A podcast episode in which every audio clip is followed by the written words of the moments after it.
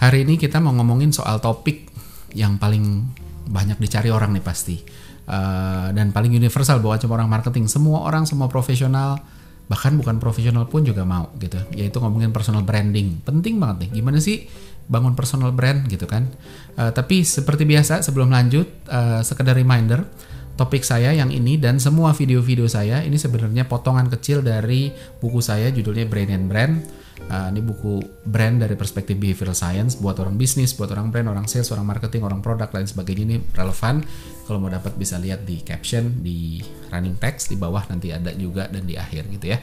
Oke, kalau ngomongin personal branding, orang percaya bahwa personal branding itu bisa angkat nilai jual itu satu gitu ya terus habis itu uh, bisa bikin orang jadi terkenal jadi lebih laku jadi lebih populer gitu kan jadi dibayar lebih mahal regardless kemampuannya jadi bukan cuma kemampuannya uh, bahkan kadang-kadang kemampuannya nggak bagus terus habis itu dia bisa naik dan lain sebagainya. Nah kenapa begitu gitu ya? Banyak yang bagus tapi kok nggak terkenal? Orang melihat gitu oh personal branding ini bagus gitu kan. Uh, apa namanya uh, apa namanya uh, ya awalnya nggak laku gitu terus habis itu uh, apa awalnya nggak laku terus nggak mahal uh, terus habis itu nggak banyak juga yang tahu dan padahal bagus gitu ya jadi orang mulai mikir oh dia nggak punya personal branding gitu ya. Sehingga dia nggak ini sebaliknya yang yang sebenarnya biasa-biasa aja yang nggak nggak oke-oke banget wah kok laku gitu ya kok mahal dan lain sebagainya. Jangan khawatir ini banyak terjadi itu jadi jangan jangan kagok. Karena memang pada faktanya kualitas itu tidak ada hubungannya dengan popularitas dan bayaran gitu ya. Banyak orang-orang hebat popularitasnya gitu-gitu aja gitu, bayarannya gitu-gitu aja. Kenapa? Karena dia tidak membangun personal brand salah satunya karena itu. Tapi banyak faktor lainnya gitu ya. Nah, makanya orang mulai ngerasa bahwa oh perlu nih saya belajar personal brand gitu. Rumusannya banyak gitu ya. Uh, sebagian besar fokusnya di dua hal. Pertama adalah ngomongin awareness. Oh, personal branding itu tentang awareness yang kedua adalah membangun image, membangun pencitraan dalam tanda kutip gitu ya. Nah, awareness ini kan sebenarnya tentang tentang selalu tampil, muncul terus ada di mana-mana gitu kan jadi pembicara sana sini gitu kan, posting terus mungkin di LinkedIn atau di mana pun jadi pembicara, bikin konten dan sebagainya. Sementara pencitraan ini tentang apa ya? Uh, menciptakan image keren gitu ya, uh, image expert, punya karisma dan lain sebagainya gitu. Uh, apa namanya? Soal pencitraan ini bikin kita harus sebenarnya harus lebih pede ya. Karena uh, ya itu tadi balik lagi gitu. Popularitas tuh nggak selalu uh, linear dengan kualitas gitu. Jadi uh, ini aja gitu ya. Nah uh, sebelum lanjut sebelum lanjut saya mau nyaranin untuk semua itu uh, nonton semua video saya tentang brand gitu ya. Jadi buka aja uh, kawan brand dan brand ini terus lihat itu banyak tentang brand gitu ya history of brand brand hierarchy uh, brand hierarchy aja tuh ada 6 episode kalau nggak salah. Uh, history of brand ada satu. Wah banyak banget deh. Uh, banyak banget. Nah tonton dulu supaya dapat fundamentalnya tentang brand gitu ya. Habis itu baru masuk ke sini gitu ya. Tapi kalau udah terlanjur ya sudah nggak apa-apa. Di sini tonton yang lain gitu ya. Nah selanjutnya apa? Benefitnya benefitnya uh, apa namanya punya personal brand yang kuat. Ya benar tadi naikin popularitas gitu. Pastilah exposure-nya lebih otomatis popularitasnya naik gitu. Untungnya apa? Untungnya adalah ada mirror exposure effect. Mirror exposure effect itu adalah tendensi kita untuk menyukai atau menilai lebih sesuatu yang lebih familiar ketimbang sesuatu yang kurang familiar. That's why makanya popularitas itu suka nggak suka penting atau suka tidak suka ada efeknya ada dampaknya gitu. Terus habis itu yang kedua adalah naikin demand. Naikin demand ini uh, ya orang bisa availability bias ya orang kan oh cari pembicara yuk carinya siapa ya ya kita cuma tahu apa yang kelihatan yang available di market oh ini ada nih kayaknya dia ngomong terus di link ini oh dia jadi pembicara di sana sini nih. Ya udah deh ini aja deh gitu kan. Apakah bagus? Belum tentu gitu. Tapi ya udah ambil aja karena availability tadi gitu ya. Terus ada social proof juga gitu kan. Ketika orang mulai banyak yang ikut ngikut ngikut oh ini harusnya bagus di banyak orang kok yang abis itu pakai ngundang dia dan sebagainya. Benefit yang ketiga naikkan harga gitu kan. Uh, ya kalau kita balik ke komersial gitu ya ada Apple sama uh, apa namanya brand-brand lain. Apple dengan sebagai contoh uh, brand yang kuat gitu ya. Apple itu punya profit share yang 60% dengan market share yang cuma 19%. Bayangin. Jadi itulah hebatnya brand gitu. Kita bisa naikin harga setinggi-tingginya ketika uh, personal brandnya juga udah bagus gitu ya. Uh, apa namanya dan ini juga sebenarnya dipengaruhi oleh apa kurva permintaan dan penawaran ya gitu ya. Jadi ketika yang minta kita jadi pembicara itu banyak otomatis harganya ya naik dong. Karena oh yang mau sama gue banyak gitu. Jadi kalau lo mau ya lo bayar seginilah dan lain sebagainya gitu ya. Nah tapi prinsip dasar brand uh, ada beberapa yang harus kita pegang. Pertama pertama adalah personal versus komersial gitu ya. Pertama ngomongin personal dulu deh ya. Personal ini secara teori lebih mudah. Personal brand maksudnya. Ya. personal brand itu lebih mudah dibanding komersial brand. Karena apa? Kita punya personality kita punya hormon kita punya nyawa kita punya apa pun lah punya karakter yang akhirnya kita nggak perlu menduga-duga gitu ya. Nggak perlu ngada-ngada just be yourself jadi diri sendiri aja jalanin personal brandnya jadi. Masalah orang suka apa nggak dengan personal brand itu itu hal lain. Tapi masalah terbentuk atau enggaknya just be yourself brand lo jadi gitu ya. Nah sementara kalau komersial nggak ada personality nggak ada hormon nggak ada nyawa sehingga kita harus punya blueprint harus punya guideline untuk mastiin bahwa brandnya ini konsisten. Jangan sampai ketika dipegang orang ekstrovert jadi ekstrovert brandnya, ketika marketing directornya orang introvert terus dia jadi introvert juga brandnya. Atau jangan sampai ketika misalnya dipegang sama mantan apa komika gitu ya, terus habis itu brandnya jadi lucu banget. Terus besoknya ketika dipegang sama orang yang nerd serius terus jadi serius banget gitu. Jadi itu juga harus hati-hati. Nah, prinsip dasar kedua soal brand adalah story versus truth gitu ya.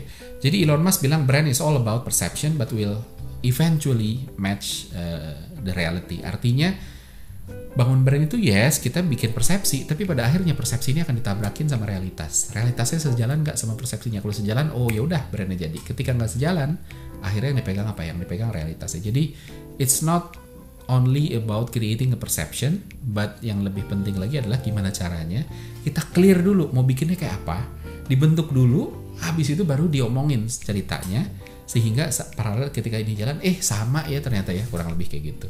Jadi uh, brand itu bukan pencitraan gitu kan branding adalah tentang nemuin apa yang kita mau apa yang kita bisa dan apa yang kita relevan intersection dari itu gitu ya. Uh, atau setidaknya nggak conflicting gitu kan. Uh, apa namanya dan dan pada akhirnya kita harus mastiin itu terbangun di benak konsumen dan harus sejalan dengan story dan truthnya gitu ya antara story sama truthnya maksudnya gitu ya. Nah itu konsep utamanya. Nah gimana caranya kita ngebangun personal brand gitu ya. Uh, rumusan yang beredar sebenarnya nggak salah-salah banget. Yang tadi ngomongin soal awareness dan apa image pencitraan gitu ya. Sebenarnya nggak salah-salah banget. Tapi uh, apa karena nggak terstruktur akhirnya orang bikin bingung gimana sih abis itu gue bentuk brand gitu kan? Awarenessnya awareness gimana? Pencitraannya gimana? Dan sebagainya gitu ya. Tapi intinya bagi dua gitu ya. Brand brand ini sebenarnya pada akhirnya pertama brand kayak apa yang mau dibentuk gitu. Itu dulu. Yang kedua adalah amplifikasinya baru dipikirin gitu. Jadi nggak cuma soal awareness tapi amplifikasi gitu. Karena pada akhirnya awareness itu terbentuk uh, terbentuk kayak, kayak apa itu juga penting gitu ya. Uh, apa namanya? Kalau belum tahu terus abis itu apa ya? Apa yang mau dibikin orang tahu? Orang or, kita mau bikin orang tahunya apa sih soal brand kita? That's why makanya mau apa dulu yang dibentuk terus abis itu amplifikasi atau awareness itu gimana? Jadi bukan cuma soal awareness gitu ya. Nah um, pada tahap awal sebenarnya yang kita bisa lakuin adalah start dengan cari tahu gitu kan uh, brand kayak apa yang kita mau bikin gitu atau brand kayak apa sih kita sekarang gitu loh Uh, kalau di workshop saya biasanya gini, saya selalu tanya, yuk pasang-pasangan berdua-berdua, yang pasangan sama yang udah saling kenal kerja bareng atau udah kenal lama gitu ya. Nah masing-masing si A sama si B. Si A lu nilai si B, B itu tuh kayak gimana? Tulis di kertas. Oh B menurut gua tuh bla bla bla bla. A uh, B juga tak uh, apa uh, komentar. A itu gimana? Tulis di kertas terus bisa ditukar. Apakah itu brand yang sesuai dengan yang yang artinya apa yang diomongin A atau yang dipikirin A tentang B itu adalah brandnya si B di mata A? Apakah itu sesuai dengan apa yang ada di benaknya B? Nah itu uh, jadi tesnya gitu ya. So uh, itu tadi. Nah rumusnya sekarang kita ngomongin ke rumus. Rumusnya ngebangun brand itu adalah cari interseksi cari irisan antara sesuatu yang unik sesuatu yang relevan dan harus otentik gitu ya. Uh, kita bahas satu-satu. Unik tuh maksudnya apa sih gitu kan uh, kenapa harus unik gitu? Kalau nggak kalau nggak unik kalau nggak ada bedanya tuh habis itu gimana caranya bisa diingat gitu kan? Uh, kita mau bangun brand sebagai apa ya? Misalnya sebagai marketing marketer gitu ya. Ya itu apa gitu? Yang lain juga marketer udah banyak gitu nggak unik gitu. Apa yang bedanya gitu? Mungkin oh ya udah gue mau jadi behavioral marketer gitu kan? Atau orang marketing yang satu-satunya orang marketing yang kuat secara finance background finance-nya gitu. Jadi balance gimana cara marketing yang ngedrive uh, company financial performance misalnya. Atau misalnya apa pun itu gitu. Keunggulannya apa sih gitu? Satu-satunya yang punya pengalaman beragam kah? Atau bisa juga karakter gitu. Karakternya apa? Oh orangnya karakternya funny gitu kan terbuka. Uh, sorry bukan fun. Ya bisa funny bisa fun juga gitu ya. Atau casual atau belak belakan atau provokatif atau positif atau apa pun itu gitu ya uh, hati-hati jangan jadi gimmicky aja ya. gimmicky itu apa sih? Gimmicky itu kayak apa ya? Ya lucu-lucuan doang gitu ya. Uh, jadi aneh gengges atau jayus gitu ya. Hati hati-hati jangan jangan jadi kayak gitu ya. Uh, apa namanya? Itu bahaya banget. Terus uh, jangan jualan kecap juga. Wah ini brand gue yang paling apa? Gue tuh orang yang paling apa gitu. Karena pada akhirnya jadi jadi jadi nggak dipercaya gitu. Dan dan juga jangan klise gitu. Ngomongin wah brand gue tuh pantang menyerah kerja keras pembelajar sejati. Oh itu hati-hati. Termasuk per, apa personal branding itu adalah apa yang lu tulis di kan kalau di LinkedIn itu kan ada nama ya nama lu siapa tuh habis itu sebagai apa. Itu sebenarnya personal brand state, branding statement. Kalau lu nulisnya kan suka orang suka nganggap remeh ya nulisnya tuh habis itu uh, pekerja keras atau uh, misalnya Ignatius Untung tiada hasil yang mengkhianati usaha. Ya itu personal brand yang mau bikin gitu kan. Jadi kayak agak apa ya ya satu nggak unik gitu ya. Terus nggak kasih gambaran juga tentang sebenarnya lu tuh ngerjain apa sih lu tuh brandnya apa sih gitu ya. Yang kedua adalah relevan gitu. Relevan ini paling susah gitu. Ini tentang ngerti target audience apa yang mau kita bentuk itu uh, gimana relevansinya gitu kan sama kebutuhan konsumen daya tariknya demandnya ada apa enggak gitu kan. Value-nya apa gitu kan. Apakah ada pleasure yang diberikan dengan personal brand kita itu. Oh gua nih ya contoh behavioral marketing gitu ya. Ada pleasure yang diberikan karena uh, eh, gue bisa as a behavioral marketing gue bisa menjelaskan marketing dari perspektif behavioral. Yang bikin orang oh gitu ya gitu ya. Atau ada pain yang dihilangkan termasuk misalnya oh iya ketika lo ngerti uh, apa namanya psychological bias heuristic bias gitu ya. Lo akhirnya jadi ngerti ketika lo ngerunning campaign marketing kayak gini nanti efeknya bisa gini lo dan sebagainya gitu ya.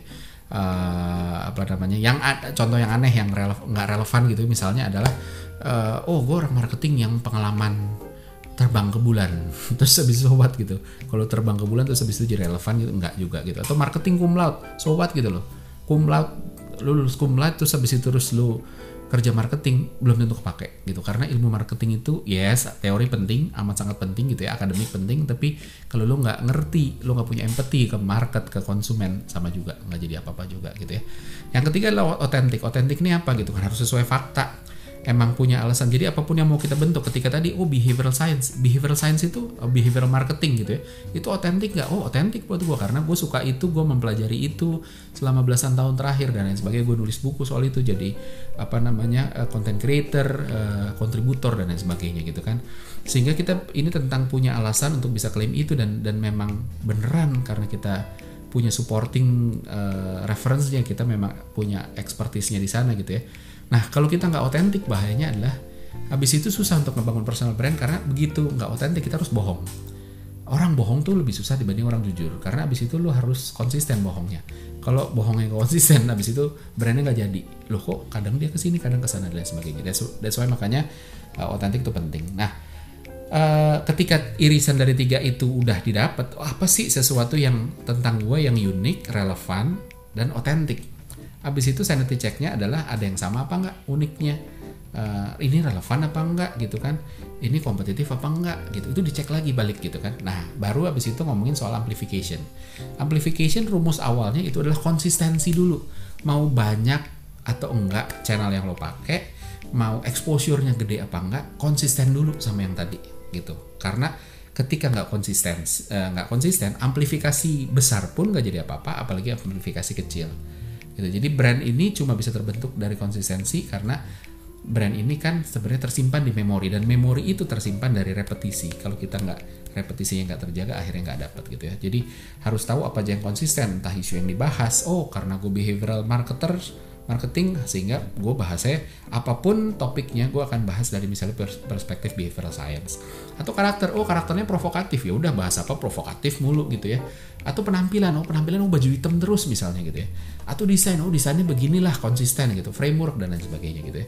Nah uh, kalau bisa bikin brand association map gitu ya Brand Association Map ini sebenarnya adalah apa sih keyword-keyword yang kita mau orang recall ketika ditanya soal nama kita. Oh, untung tuh apa? Oh, untung tuh behavioral marketer. Oh, untung tuh orangnya belak-belakan. Oh, orang untung tuh baju hitam. Oh, untung tuh botak. Untung apa segala macam itu ditulis gitu ya.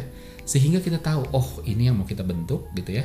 Sehingga ketika kita nanti mengamplifikasi, kita tahu kita harus jalanin dari sini nih ini yang harus dibentuk jadi message kita uh, storytelling kita dari sini gitu ya. Nah selanjutnya untuk ngomongin amplification udah pasti storytelling gitu. Storytelling ini adalah gimana bentuknya. Apakah online ataukah offline? Kalau online itu gimana ceritanya? Oh di sosial media post gue akan ceritanya begini. Oh lewat konten-konten kita ceritanya begini. Oh uh, dan lain sebagainya lah gitu ya. Terus uh, secara offline juga sama. Pembawaannya kalau ketemu orang kalau ngomong di jadi pembicara di seminar dan lain sebagainya baru yang terakhir channelnya kita pikirin oh, oke okay, lu mau masuknya ke mana dan lain sebagainya gitu ya jadi uh, itu tadi nah hal-hal yang butuh diingat ketika ngebangun personal brand gitu ya. E, ngebangun personal brand tuh butuh butuh waktu, butuh kesabaran, butuh ketekunan, butuh konsistensi.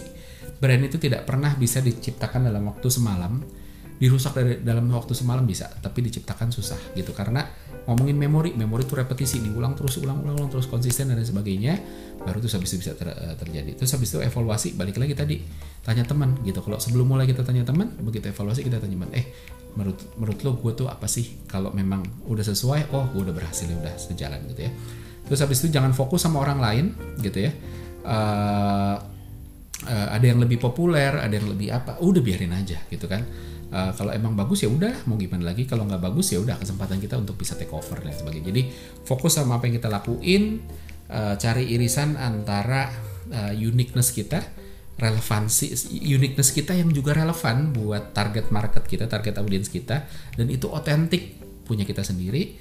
Terus habis itu secara konsisten dijalanin, storytellingnya juga konsisten, channel juga konsisten, habis itu personal brandnya mudah-mudahan jadi.